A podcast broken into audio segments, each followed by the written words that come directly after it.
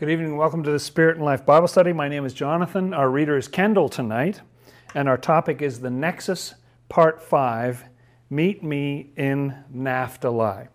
And I hope by the time we're done, you have at least some clue of why I would title it that. We've been looking at the nexus, which is the connection between the divine and the human that happened in Jesus. And uh, my original plan was to have this episode. This is also, I must say, our 300th episode of this Bible study. Very exciting. I have a balloon here. Thank you very much. And um, so we were planning on having this 300th episode right after Easter, uh, when this topic would have fit even better. But my repentance was so effective that I got sick for, for quite some time. And, um, and that's the truth. So, um, so uh, now I feel all better and we're ready to go. And it's very fun that we're having it on this auspicious date, 5 3 17, and all that. And um, talking about the Lord, so let's, let's get into this uh, a little bit here. There's a curious thing after the resurrection, as you may remember, where Jesus says to his disciples that he, uh, he sends this message through the women that uh, to meet him in Galilee. You know, I'm going before you into Galilee, meet me there. Now, the whole idea of his coming in this world was to be more present with us. Why do you have to travel north, you know, on this big journey to meet? What? I thought, you know, the whole point was you just came here. Why do I have to meet you and go there and to complicate it? And there is no plot so thick that it cannot be thickened by another passage in Scripture. Uh, this is the teaching in Matthew and Mark is go meet in Galilee. You have to go, you know, it's a kind of a command, you know, this, this is where I'll meet you. But in Luke and Acts, it says expressly that they were commanded to stay in Jerusalem. Don't go to Galilee, you know, stay here and you'll get the Holy Spirit here. But in the other Gospels, you have to go to get, you know, so it's one of those things. I think it's a little bit like the burning bush. Moses goes by the burning bush and it just attracts his attention because you go, What is that? It's burning, but it's not consumed. So much of Scripture, I think, is that way. It's baffling. You know? How could you say, Go to Galilee, but stay here? You know, what, what, what's going on there? So, I will not completely satisfy you on that topic this evening, but at least I think we'll talk some about going to Galilee and, and what that part of it is. So if you'd like to join me for that journey, let's uh, open with a prayer, shall we, good friends?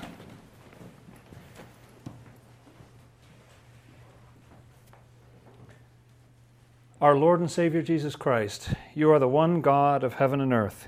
You bowed the heavens and came down into this world, were resurrected with your whole body. We pray for your presence among us, Lord God, as we open the pages of your word, seeking to understand you. What did you mean by telling your disciples to go into Galilee? Thank you, Lord. Amen. Very nice to be with you all. Lovely to see people here and some new people. It so always thrills me. And uh, sending love to those of you out there online and on the phone and getting this podcast. It's just a real pleasure to be be back with you. All right, let's, let's look at where these passages are, shall we? Let's start in Matthew in the New Testament, the first of the Gospels there. Matthew 26. And um, this particular chapter is right before the crucifixion. And the, the Last Supper has just finished. Let's set the scene here with verse, picking up at verse 30 there.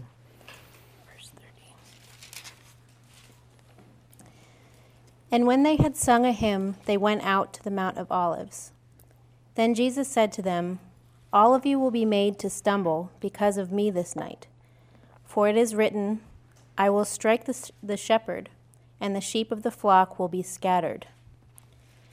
But after I have been raised, I will go before you to Galilee. Oh, after I've been raised, I will go before you to get. So while he's still alive in this world, right on the eve of the, the crucifixion, you know, it was the Last Supper and everything, but he says, you know, tonight is going to be, you know, they're going to strike the shepherd, the sheep will be scattered and all that. But after I've risen again, I will go before you to Galilee or into Galilee. All right, and uh, so now, 27 is all about the crucifixion. Let's go to 28 and read the uh, Easter morning story here, starting at the first verse.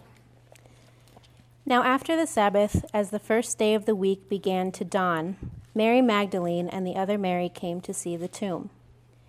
And behold, there was a great earthquake, for an angel of the Lord descended from heaven, and came and rolled back the stone from the door, and sat on it. His countenance was like lightning, and his clothing as white as snow. Mm. And the guards shook for fear of him, and became like dead men. But the angel answered and said to the women, Do not be afraid, for I know that you seek Jesus who was crucified. He is not here, for he is risen, as he said. Come, see the place where the Lord lay. And here's the part that's critical for tonight. And go quickly and tell his disciples that he is risen from the dead. And indeed, he, was, he is going before you into Galilee. There you will see him. Behold, I have told you. Okay, let's let's look at that a little bit. So uh, the women who had come, they see an angel, and the angel says, "Tell his disciples that he's risen from the dead, and he's going before you into Galilee." Going before you. It's so interesting. Lord said that twice. You know, like uh, right on the eve of physical death, he says he's going somewhere in the physical world. You know, he, he's going before you into Galilee. And then it adds a detail here that wasn't in the last one. We, we saw that in chapter 26, didn't we? I will go before you into Galilee. But what does it say here at the end of verse 7? In addition to going before them into Galilee,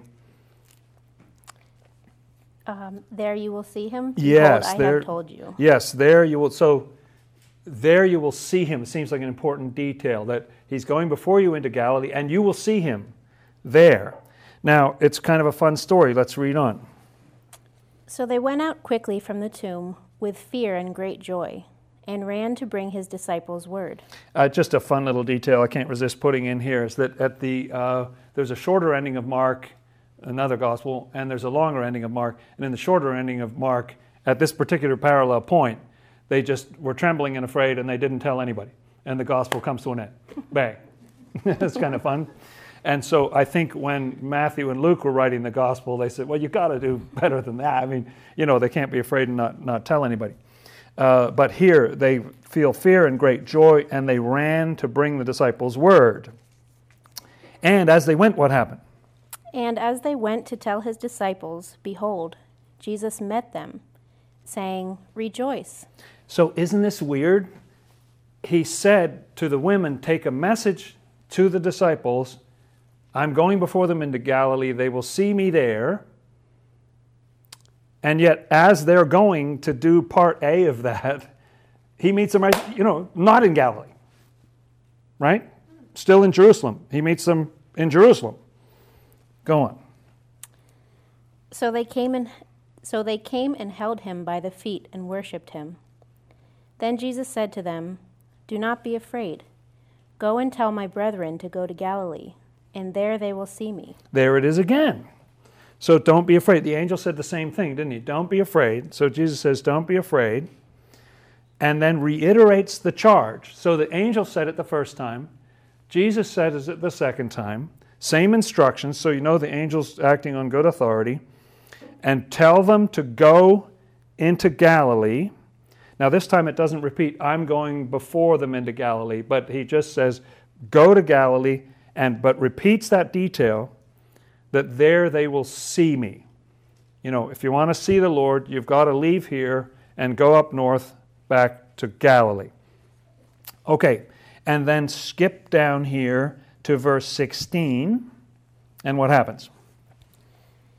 Then the eleven disciples went away into Galilee. I see. So they did they did as they were instructed, and where did they go exactly? To the mountain which Jesus had appointed for them. Oh. To the mountain. Now, was there any talk about a mountain? I didn't hear anything. It just said go to Galilee. It didn't say a mountain. And what, what was that again? Say to, to the to the mountain, the mountain to the mountain which Jesus had appointed for them. Yeah, there was a mountain, there was a particular mountain that Jesus had appointed for them. They apparently knew, I guess they knew what it was.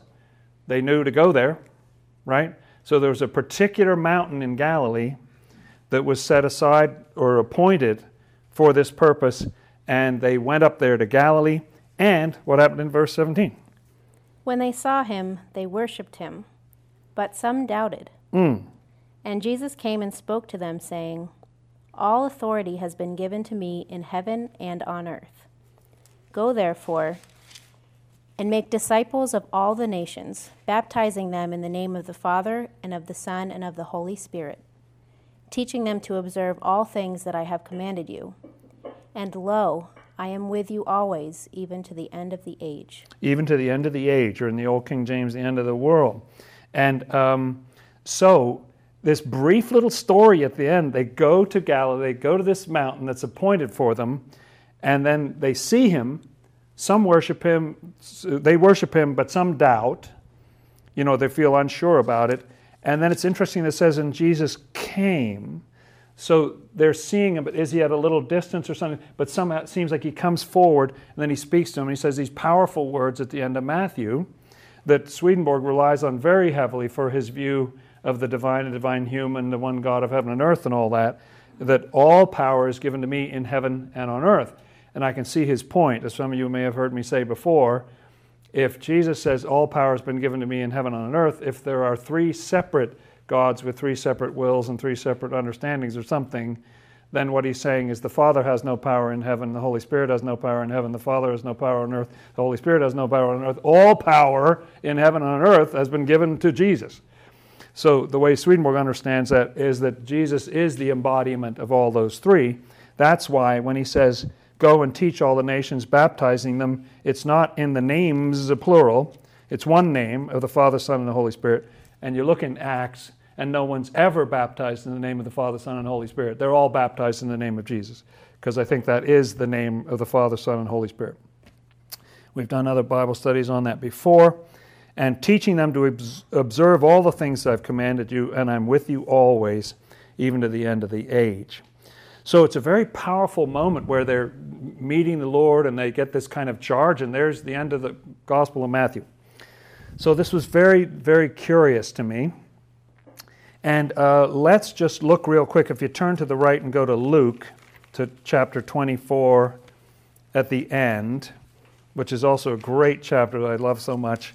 And uh, just look at verse 49 at the end of what Jesus charges them in this gospel where he meets with them behind closed doors and everything.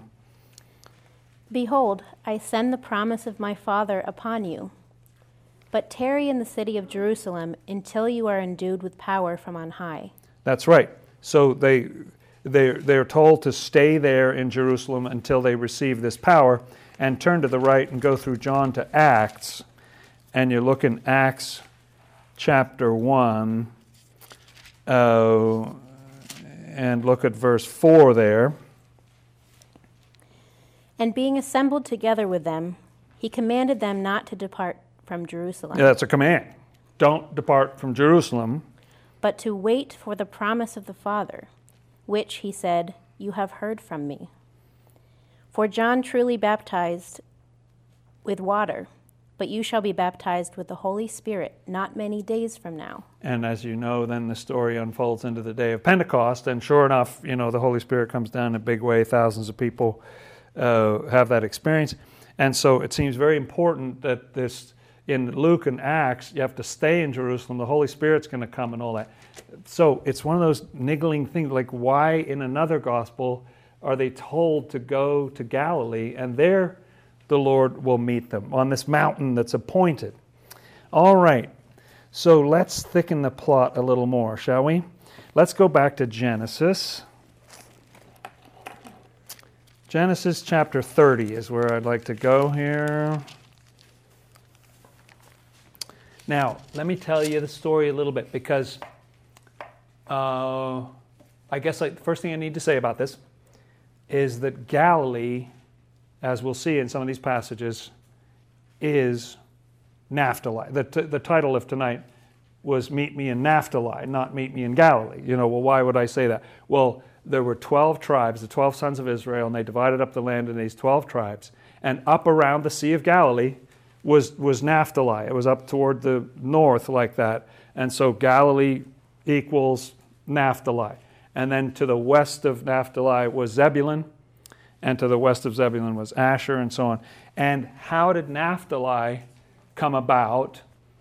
Uh, there were these there's this dramatic story that's told at some length in Genesis about these two wives of Jacob's uh, Leah, who's weak eyed, and he marries her first, but she was sort of a fallback plant. Like he wasn't too thrilled about that because he was in love with Rachel. And so he's loving Rachel, but he gets Leah, so he works another seven years and he gets Rachel. And, um, and Rachel's beautiful. And then Leah starts having babies like there's no tomorrow, and Rachel doesn't have any children. And so that's sort of upsetting. And then Rachel wants to have children, so she gives her handmaid to Jacob. And her handmaid, named Bilhah, has these two children. And that happens like this. Let's look at verses um, 7 and 8 in Genesis chapter 30. And Rachel's maid Bilhah conceived again and bore Jacob a second son. Yes, she just had a son named Dan in the, in the previous verse. That's right. And what does Rachel say about Naphtali? Then Rachel said, With great wrestlings I have wrestled with my sister, and indeed I have prevailed. So she called his, his name Naphtali. Naphtali means wrestling. Meet me in wrestling. Meet me in the struggle there's a struggle between two sisters. One is the earthly self, one is the spiritual self. And we know from many scriptures, particularly Romans 7, but other places, where these two selves are opposed to each other. They're, they're in a battle with each other. And it's not that the spiritual one starts the trouble. The, spirit, the spiritual side does not do preemptive strikes or anything like that. It's the earthly side that starts to attack the spiritual side, and then the spiritual side reacts.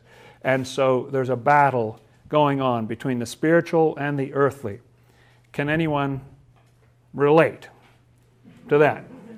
The struggle between the inner and the outer. Meet me in the struggle. Meet me in Naphtali. And, uh, and Rachel prevails. Which one was Rachel? She was the beautiful one. She was the spiritual one. She wins.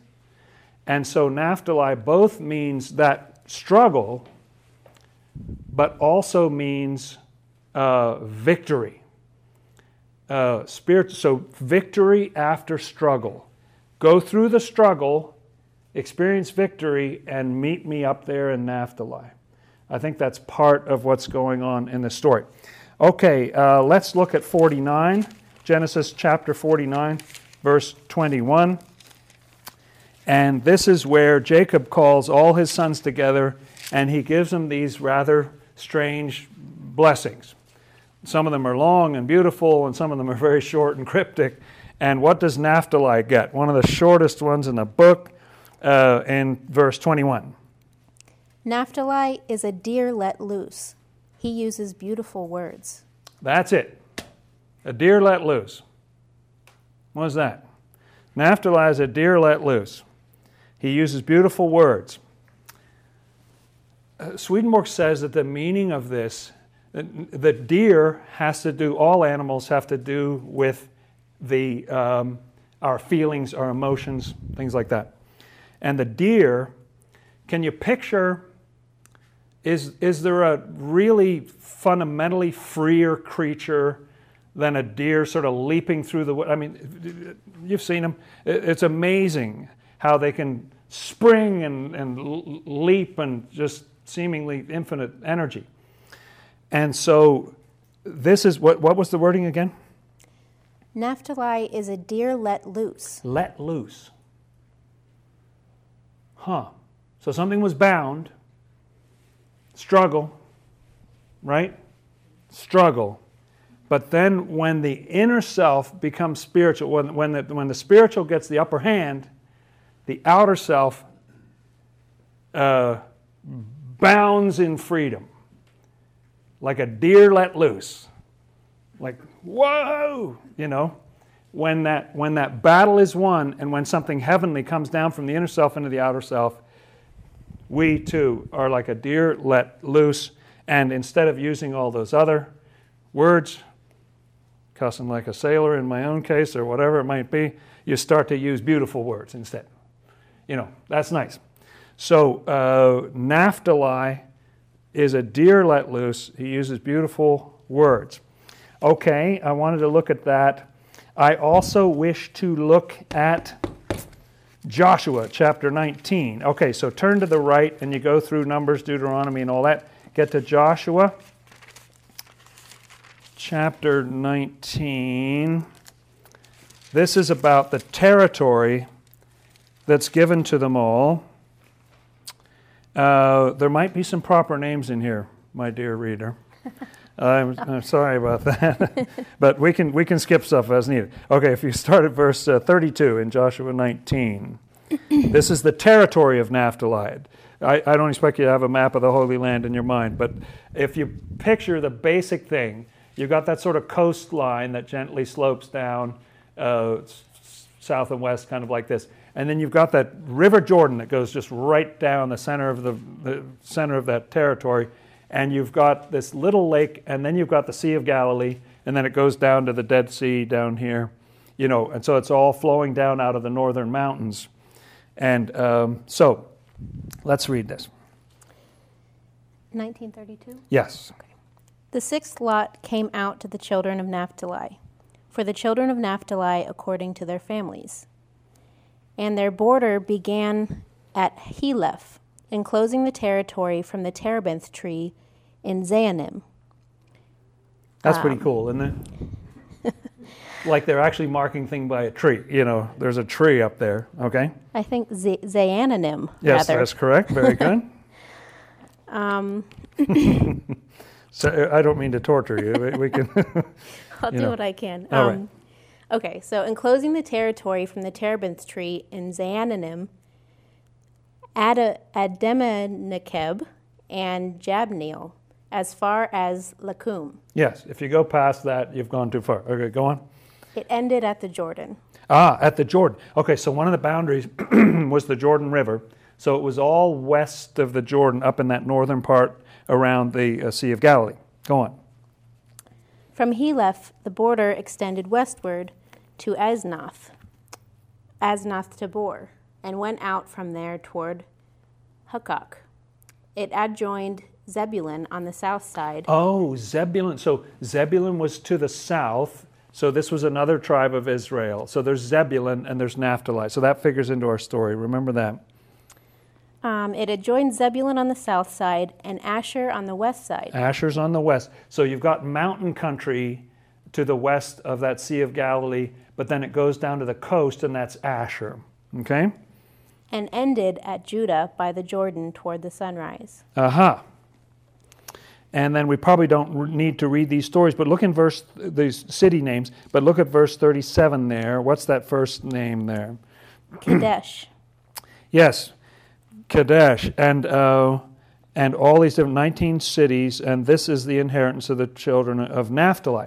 Okay, and look at uh, chapter 20, and look at verses 1 and 2 there. The Lord also spoke to Joshua, saying, Speak to the children of Israel, saying, Appoint for yourselves cities of refuge. Oh, we haven't had any cities of refuge in the news, have we? cities of refuge. So appoint cities of refuge, okay? Of which I spoke to you through Moses. Let's look at this brief description in verse 3. That the slayer who kills a person accidentally or unintentionally may flee there, and they shall be your refuge from the avenger of blood. Yeah, that's right. So if you've committed a wrong, but you didn't mean it, you can go to these cities and it tells you what to do, you know, and if you're pursued and everything, so you can be safe there. And they then announce these six cities, and look at verse 7. The first one, where is it? So they appointed Kadesh in Galilee, in the mountains of Naphtali. In the mountains of Naphtali. Go meet me in the mountains of Galilee, a city of refuge. The first one mentioned, city of refuge. is up there in the mountains of Galilee. So that seems, in the mountains of Naphtali, seems important there. And then uh, they list them, and it's interesting the way they tell them where in the map you have one high on the left, and then the middle on the left, and then down in the bottom on the left, and then you go the bottom of the right, and the middle of the right, and then up on the right. It, you know, it tells them in this big sort of circuit of these six uh, cities on either side of the Jordan three on the left, uh, three to the west of the Jordan, and three to the east. Okay, so file that in your capacious brains, dear friends. Let's turn to the right to Judges chapter 4. Uh, mm. Okay, now there was a battle, and this uh, evil person, uh, Sisera, who was one of the Canaanites from the land, came to attack the children of Israel and was mightily oppressing them. And Deborah, in verse 4, there is a prophetess. She was judging Israel at that time. And uh, let's read verse 6. Then she sent and called for Barak, the son of Abinoam from Kadesh in Naphtali. Oh, that's our city of refuge. That, that's, so this is where he comes from, right? And said to him, Has not the Lord God of Israel commanded? Go and deploy troops at Mount Tabor. Take with you 10,000 men of the sons of Naphtali and of the sons of Zebulun. Aha. It's weird. There were 12 tribes, but actually 13 or 14, depending on how you count. But uh, only two were being deployed in this battle just Naphtali and Zebulun. They were the only ones going to fight Sisera. And so uh, I love this verse 8. Look at that. What does Barak say to her? And Barak said to her, If you will go with me, then I will go. But if you will not go with me, I will not go. That's right. And she says, I, I will go with you, but it won't be for your honor. Uh, you know, and so they go. And Deborah arose and went with Barak to Kadesh. Okay, and then look at verse 10. And Barak called Zebulun and Naphtali to Kadesh. He went up with 10,000 men under his command, and Deborah went up with him. That's right. And they fought them, and then uh, they were victorious. And uh, in chapter 5, Deborah and Barak sang a song. This is the, known as the Song of Deborah in chapter 5. And uh, look at what she says here. Where is this? Down in 5, verse 18. What does she say? Zebulun is a people who jeopardized their lives to the point of death. Naphtali also, on the heights of the battlefield. On the, yeah. so they risked their lives. Zebulun and Naphtali risked their, the people of those tribes risked their lives in this battle. And where were they again? The end of the verse? Naphtali also on the heights of the battlefield.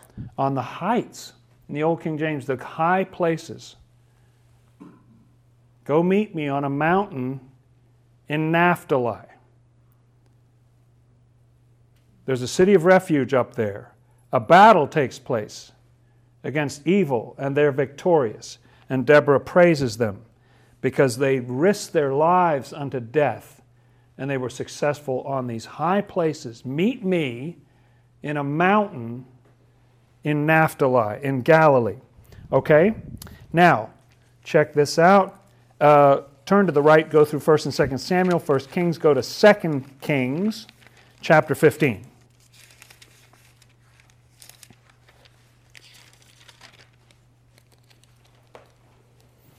Here's some, some more, you know, I just thought our dear reader needed some more work. Uh, uh, verse 29.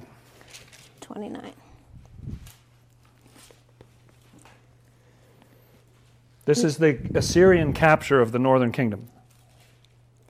In the days of Pekah, king of Israel, Tiglath-Pileser, king of Assyria, came and took Ijon, Abel Beth Maacah, I assume something like that. Janoah, Kadesh, Ah, there's Kadesh. Hazor, Gilead, and Galilee. Ah, Galilee. Galilee. And where were they? all the land of Naphtali. All, see, Galilee equals Naphtali. All the land of Naphtali and carried them captive to Assyria. That was not good. Okay, turn to the right and go through the Psalms, and you'll get in time to Isaiah. I want to go to Isaiah chapter 9. And there's a prophecy here in Isaiah 9. Now, this is all plenty baffling, is it not? and there are more loose ends and more thickened plots than we can ever unthicken. But let's have a look here, see what we can see. So, 9, verse 1. Now, this is the kind of verse, I don't know, some of you know the Bible very well. This is the kind of verse that I've, for most of my life, I've been unfamiliar with, and I would just think, what? I don't know what's going on in there. So let's read this first verse. Nevertheless, the gloom will not be upon her who is distressed, as when at first he lightly esteemed. The land of Zebulun and the land of Naphtali. Okay, so first he lightly esteemed, or in the Old King James, afflicted. He first lightly afflicted the land of Zebulun and the land of Naphtali. Zebulun, Naphtali, side by side. Now we're in the prophets. We're in a prophecy. There's going to be Zebulun, there's going to be Naphtali. And then what happened? And afterward, more heavily oppressed her by the way of the sea beyond the Jordan, in Galilee of the Gentiles. Galilee of the Gentiles. In Galilee of the Gentiles. You see, Zebulun, Naphtali, in Galilee of the Gentiles. Next verse might be more familiar to you. The people who walked in darkness have seen a great light. Hmm. Those who dwelt in the land of the shadow of death, upon them a light has shined. That's right. And let's just skip down to verse 6. For unto us a child is born, unto us a son is given, and the government will be upon his shoulder, and his name will be called Wonderful, Counselor, Mighty God, Everlasting Father, Prince of Peace. Of the increase of his government and peace there will be no end. Upon the throne of David and over his kingdom, to order it and establish it with judgment and justice from that time forward, even forever. The zeal of the Lord of hosts will perf- perform this. Now, I'm curious, good friends. I don't know if I can get my point across, but I, I, it intrigues me a great deal that in this passage in question in the end of Matthew 28, where we're trying to figure out what this appointed mountain is in Galilee, immediately after that statement, there's one of the most powerful assertions of the oneness of God. In this, all power has been given to me in heaven and earth, and go teach all the nations. You know, it's about the one God. Right after we had all this stuff here in Isaiah 9, Zebulun, Naphtali, weird stuff about the sea and whatever in Galilee of the Gentiles, then a very powerful statement to me the fact that the Son is going to be born and his name is going to be the Everlasting Father. It's kind of hard to get around from a Trinitarian perspective. You know, I'm not saying there is no Trinity, but I'm, Swedenborg says there is no Trinity of separate people who who are kind of working together or share a certain mind or purpose. Uh, No, it, it, was, it was a grievous mistake then, if that were the case, to say a child is born and his name is the everlasting Father. What's going on with that? But if that was the physical embodiment of the flesh of the Father, that makes a little more sense. And so, and again, singular pronouns of the increase of his government and peace, there should be no end on the throne of David. And when Jesus is born into the world, it's all this stuff about the city of David and so on. So um, I'm just intrigued in that. And this verse 2 the people who walked in darkness have seen a great light. Those who dwell in the land of the shadow of death, on them the light has shined. So verse 1 may be quite opaque with these place names and so on, but verse 2 is emotionally powerful to me. And, uh, and check this out. You can see it coming, can't you, good friends? Turn to Matthew. Go to Matthew chapter 4, beginning of Matthew. So, where we started out was the end of Matthew. Meet me this mountain in Galilee.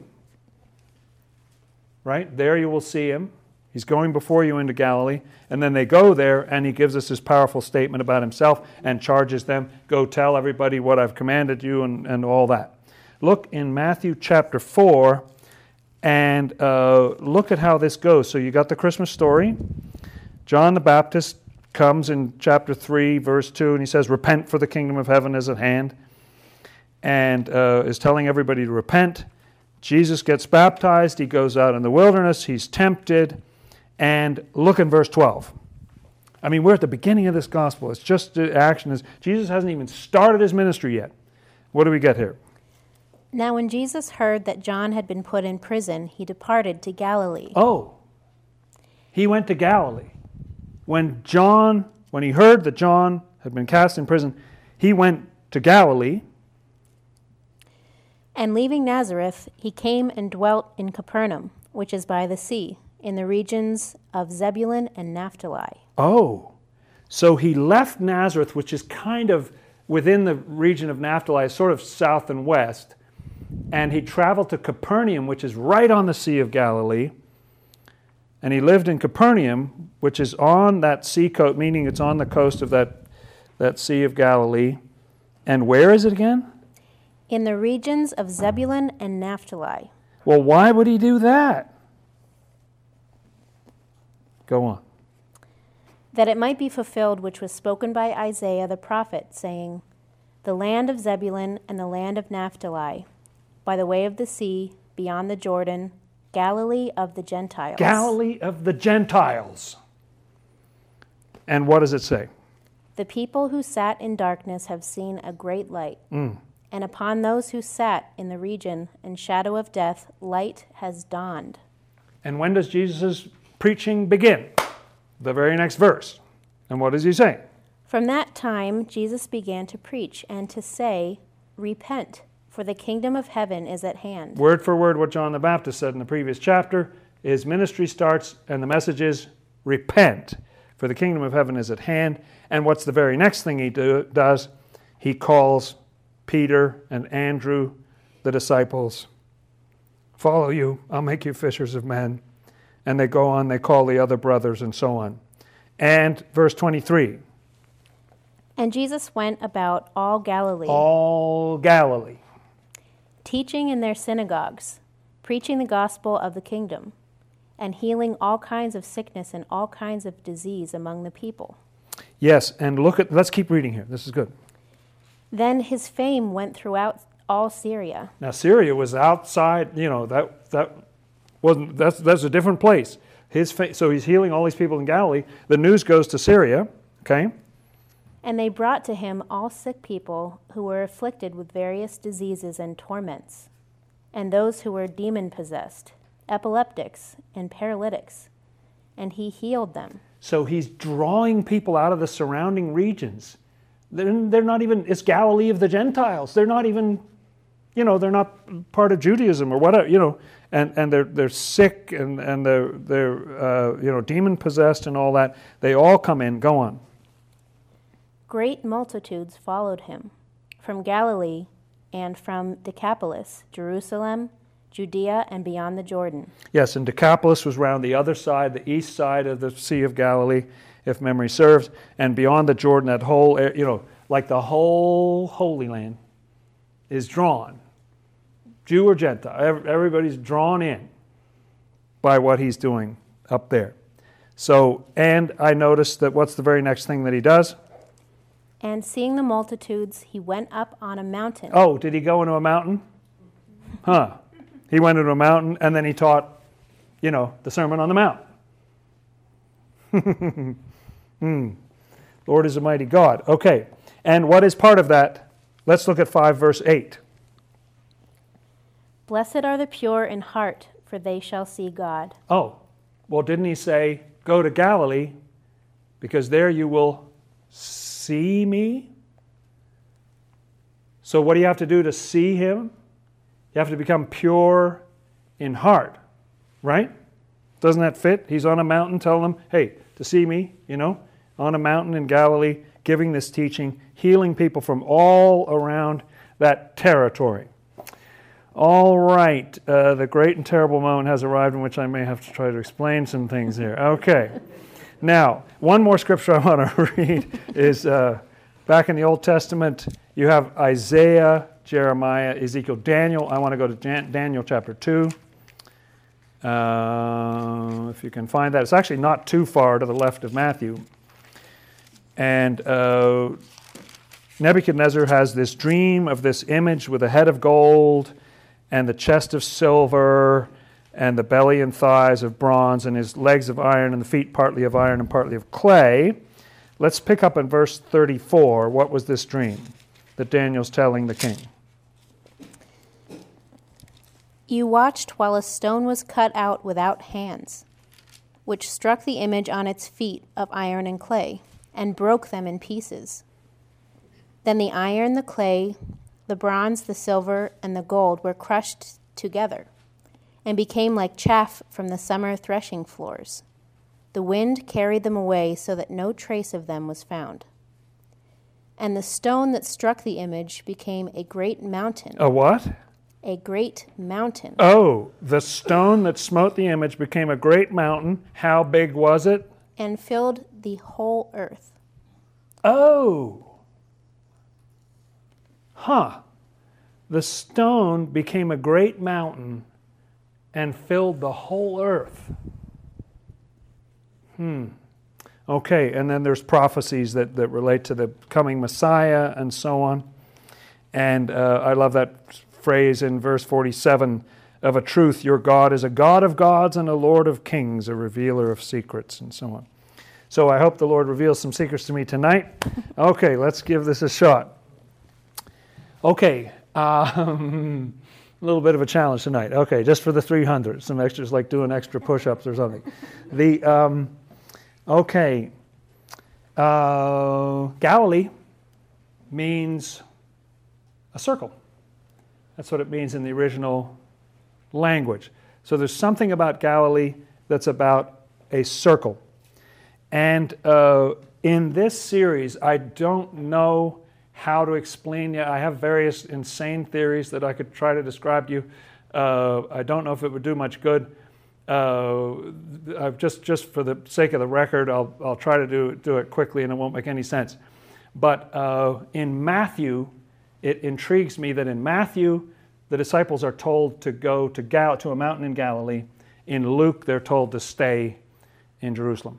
My experience of Matthew, it's just my own personal perspective, is that Matthew is sort of a very masculine gospel. Like, for instance, in the Christmas story, the angel comes to Joseph.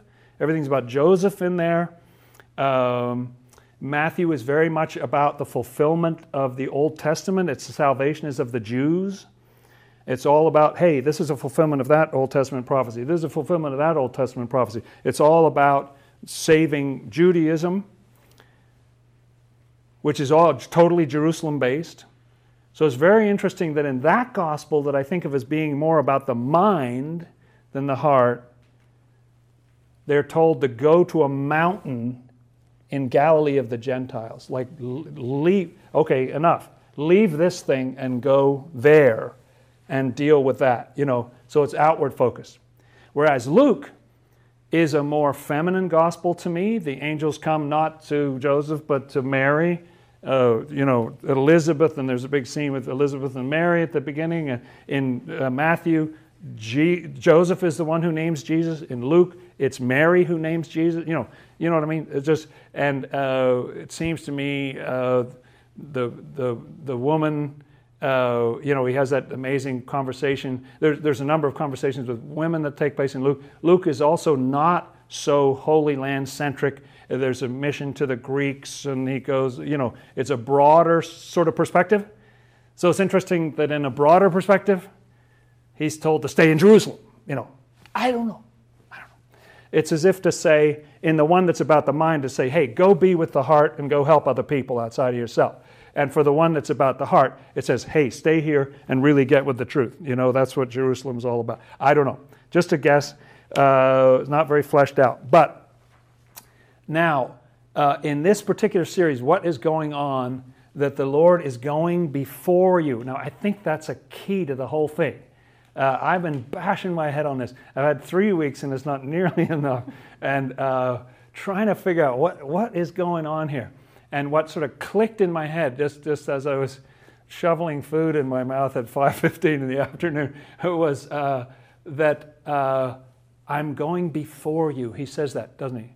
He's going before you into Galilee. And it suddenly clicked into my mind that Swedenborg says a lot that one of the two functions, Jesus was doing two basic things here in this world. He was doing redemption, which is getting the hells and the heavens back in order and making it possible for the human race to be in freedom again and not just be enslaved to hell. But the other part was glorification of his own human manifestation, that, that little frail human being who was born into that world. He was glorifying that. You see that in John 17. He says, you know, uh, he says to the Father, glorify me and, and the Father says, I've both glorified you and I will glorify you again, kind of thing. The glorification is what was going on uh, as another process, his perfection. He was going through this perfection. And so I think he, that glorification is what he was doing. And Swedenborg says that our analogy to that is not the same, but the analogy to that is what's called our regeneration. Titus 3 5 speaks about the waters of regeneration uh, we have to go through this process of rebirth that it talks about in John 3.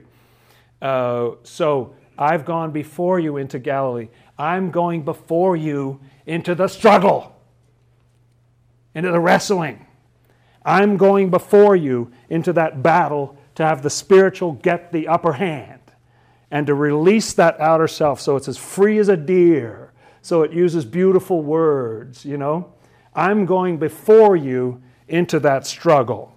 Doesn't Jesus say in, in Luke 9 23 that he says, you know, for those who would, would come after me, you have to take up your cross daily and follow me. He was already ahead in that process, and we need to follow him going through that wrestling, that naphtali. Um, that's, that, that's good. I think that's good. And so, partly one answer to the question of, like, why not just meet us here? why do we have to go up there? Why do disciples have to go all the way up there to see him? Is that that corresponds to our journey of regeneration and to this wrestling that comes up as a result, where that spiritual self, Rachel, and Leah of the outer self are wrestling. And when Naphtali is born, it's like Rachel has prevailed. And what happens when you prevail is that you get a mountain. You get a mountain of love of God. You get a mountain of love of the neighbor. You get a mountain of compassion in your heart because you've seen the nature of your own outer self and the pathetic condition that human beings, you know, go, you know, things we go through in our lives and everything. You've seen what it is to have that uh, outer self that Ephesians 4:22 says corrupt according to deceitful lusts. You, you've You've seen that in yourself because you've been in that wrestling. You've been in Naphtali, and now you've come to a mountain in Galilee. The north of the land generally corresponds to the, uh, a lack of truth and a longing for truth. Another little detail that I need to throw in here about the meaning of Galilee is that um, Galilee was actually on a very lively trade route from Syria and, and so on. That people would come down there and then come down the coast and go all the way to Egypt and everything. And Jerusalem was like way off the beaten path. It was just sort of an irrelevant, sort of old thing where those weird people were and doing their weird thing or something. But, but Galilee was a very happening place. From the Jerusalem perspective, Galilee was despised because it was a place where Jews and Gentiles just, you know, went in and out of each other's houses and ate meals together and did stuff you weren't supposed to do. And uh, where you can hardly tell a Roman from a Syro-Phoenician, from a Greek, from a whatever, you know.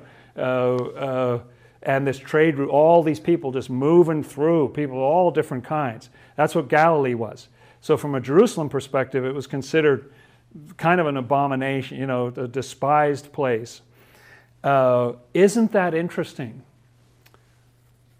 that the Lord would say, Meet me in Galilee? You know? And right after saying that, saying that stuff about the land of Naphtali and Zebulun, Zebulun, by the way, is all about the heart and the mind coming together. It's about that sort of internal marriage that needs to take place. And uh, so that takes place after we go through the wrestling meant by Naphtali. Uh, isn't it? Um, isn't it interesting uh, that that is where we were directed to go? That we would see the Lord there. The pure in heart shall see God. And the way we get pure at heart is by going through those temptations. We don't start out pure at heart. We start out corrupt according to deceitful lusts, and only by going through those temptations and getting boiled out and finally the inner self winning and stuff do we get to that point of love. It's that very mountain, that heart, that is able to see the Lord. You'll see me there. And so, an important piece of this, when it's called Galilee of the Gentile, I mean, directly it says that. And Swedenborg, uh, it, he's busy. He's writing with a quill pen. You know, he gets to be 82 years old at a time when the average life expectancy was 37. He doesn't have bags of time, you know.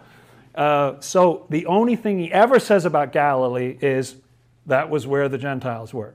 He never explains the meaning of the circle. He never says why the Lord says to go there, and there's nothing about it. Made, oh, it's just Gentiles which we could already know from, from Scripture because it says Galilee of the Gentiles. But so when it says that those who sat in darkness have seen a great light, that was the purpose of the Lord's coming into this world. What does it say at the Christmas story? You know, this is good news which shall be to all people. Look at what he did. He went up to Galilee, and people were drawn in from all over the map strangers come, coming in. Hey, I'm sick. I've got a problem. Don't know if you're familiar. I'll drag something else in here. Um, the, uh, in Luke 16, it talks about Lazarus and the rich man. And the rich man is faring sumptuously, and Lazarus is full of sores at his gate. And Swedenborg says that Lazarus means the Gentiles, and that the rich man is the, is the church structure at that time that's rich, the purple and fine linen is all its knowledge from Scripture. It knows all the truth, but at that time it is not giving its truth to poor Lazarus, the Gentiles, who are sitting right there having problems. What the Gentiles mean, Swedenborg says, in, in this sense, are people who may not know everything about oh, the three heavens and who God is and how the mind works and what Scripture is and all, all that kind of stuff. They're good people who are living good lives. Swedenborg differentiates between something he calls, at least bad translations refer to it as, the falsities of evil as opposed to falsities not of evil.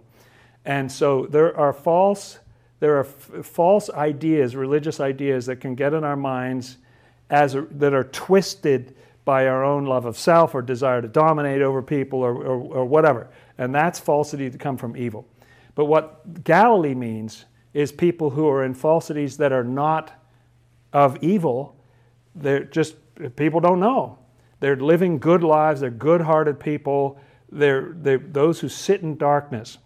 The reason it says they sit in the region in the shadow of death is that Swedenborg says that self love, just by the nature of who we are and everything, self love is just so threatening in that situation. It'd be so easy to sort of cave into that that I'm the king of the universe sort of thing.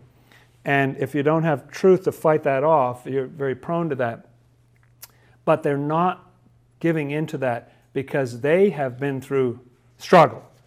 They live in Naphtali, and there's a mountain up there. It's Galilee of the Gentiles. They're people who are living good lives. And what the disciples are supposed to do is they're supposed to take uh, some of this truth and share it up there, you know, sort of channel some of that light up there uh, for those who sit in darkness and in the shadow of, of death. That's what the Lord wants to do. And I really think, didn't it say that that stone became a mountain that filled the whole earth? I think the mountain in Galilee is like the planet. It's like everywhere, all of us, or something uh, I think uh, the Lord came to save the whole human race. That was the mountain that drove him. That was the appointed mountain, was the desire, the love for everyone in the human race, and the desire to save everyone in the human race. Think about that city of refuge, Kadesh. If you killed somebody, but you didn't mean it, right? It's a pretty dramatic way of putting it. But like it was unintentional. You know, that's where you were supposed to go for refuge. Kadesh actually, I believe, means holiness or righteousness, something like that. And it was up there in the mountains in Galilee, uh, and it was a city of refuge. That was a place that you could go. That's where that battle was won against Sisera, you know, who was trying to dominate. So the Lord was coming, and his purpose was not just like part of that parable in Luke about Lazarus, was that uh, if you know something, share it with somebody. You know, reach out or something. You know, you don't have to be obnoxious in the airport or whatever, but but uh, but figure out a, a, way that might be effective to to share it with others. Don't sort of sit on it like a dragon on a treasure. Um, Uh, the, the Lord came into this world, and he so he died. He says you can't, you know, a prophet can't die outside of Jerusalem. So you know that's how it's going to go down. But first chance he gets back to Galilee. When he heard that John was in prison, he headed straight to Galilee, started healing to fulfill what Isaiah said. And everybody's drawn from all over to be healed, all manner of sickness and everything. And he goes up on a mountain and he tells them how it is. He tells them things blessed are the pure in heart, for they shall see God. Tells them about the struggle and how to overcome it, what you need and he is present. And lo, I am with you always, even to the end of the age. Uh, that presence that the Lord was going to come. So, my friends, if you want to meet the Lord, occasionally that whim crosses our hearts, does it not?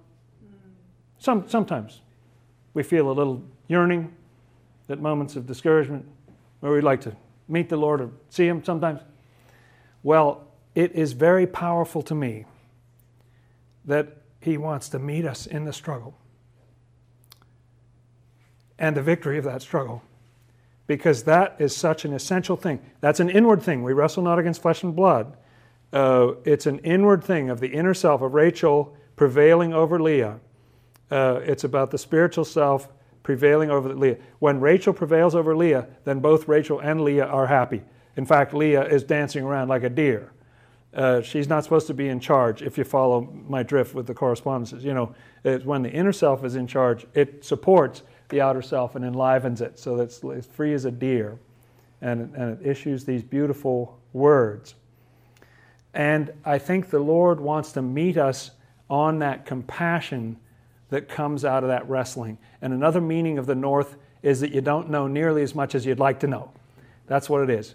And if you're doing that work isn't it true that when you're face to face, when you see, when you see someone hearing something and going, whoa, unlike this Bible study, they say, that makes so much sense. You know, uh, when, you, when you see that, you know, the penny drops, as they say, or something, uh, when you see that connection being made, or someone's face lights up, you know, you're seeing the Lord. I'm going to meet you in Galilee. I'm not wasting time here. You know, like the Lord is everywhere, He's omnipresent. That's what's so ironic about it. But that's where we see Him. We see Him in that interchange where you're coming. Another thing I want to just throw in here, I've said far too many things already, but the breakfast by the sea in John 21 is so interesting to me because the disciples go fishing and the Lord tells them to fish on the right side of the boat. Hopefully, we'll talk about that some next time because that's a great story. But um, uh, if the disciples, this, these stories can be read many ways, but if the disciples represent people who have been given some truth, and the fish, he says, I'll make you fishers of men. If the fish represent people who don't have that truth but desire it, they're living good lives. They have earthly truth, which is what fish corresponds to. They don't have the spiritual truths. Are the disciples there to feed the fish? No, I would submit. The fish are there to feed the disciples. In other words, this exchange is not supposed to be, oh, we have something tremendous. Let us share this with you. Uh, this is about You have something to give me. You have a lot of protein from all that swimming you've been doing in your life. You've built up this strength. Uh, you've been doing that wrestling. You've got a mountain of compassion and love in you already. I just want you to give a little something so the day breaks and the light comes bursting forth and everything. And that will feed me. You so I mean, it's not, it's not self centered, but I'm just saying you can think the equation is sort of a, you know, like it goes downhill or something. But no, all the proteins coming coming from the fish, not not from the disciples. Um, don't know if that makes any sense. And um, uh, and this is all about the Lord's connection, the nexus that we've been talking about, the connection of the divine and the human. He came here to save the human race. So he wants to get bit. He's already, like, already, he's resurrected. What had happened? An hour ago or something like that. No, I'm already gone to Galilee. You know, I'll see you. You know, uh, meet me up there because that's where the action is. He wants to be where everybody is, where they bring in all the sick and the demon possessed and the palsied and the, and the, uh, everybody from everywhere and, uh, and get everybody healed. And that corresponds to a spiritual healing that can happen to our minds and hearts in the presence of that love and that truth that the Lord represents. He is that mountain. And that's where, when we see that compassion, when we've been through enough struggle, that we're up there. And when we see other people finding that uh, out in Galilee of the Gentiles, that's where He is. That's where we see Him. Thank you, friends. Shall we close with a prayer?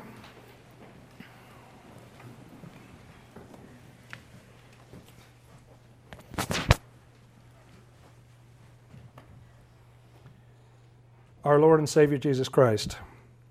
Thank you for being the embodiment of that perfect, boundless love. That love that has so much light coming from it. It's inextinguishable, Lord. Thank you for teaching us about who you are. Help us on er, our journey. Those struggles feel so difficult sometimes, and sometimes it seems like the wrestle within will never end. But we desire to see you. We long for you, Lord. We look for you with our hearts and minds. Help us to recognize you in the people and the situations around us, in the little thoughts and the feelings that you give us, the incremental growth that we go through as we head north to meet you on that mountain in Galilee. Our Father, who art, in the heavens, heavens hallowed be thy name.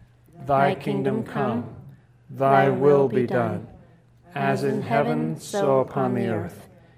Give us this day our daily bread, and forgive us our debts, as we also forgive our debtors. And lead us not into temptation, but deliver us from evil. For thine is the kingdom, and the power, and the glory forever. Amen. Let's keep on repenting, friends, for the kingdom of God is at hand.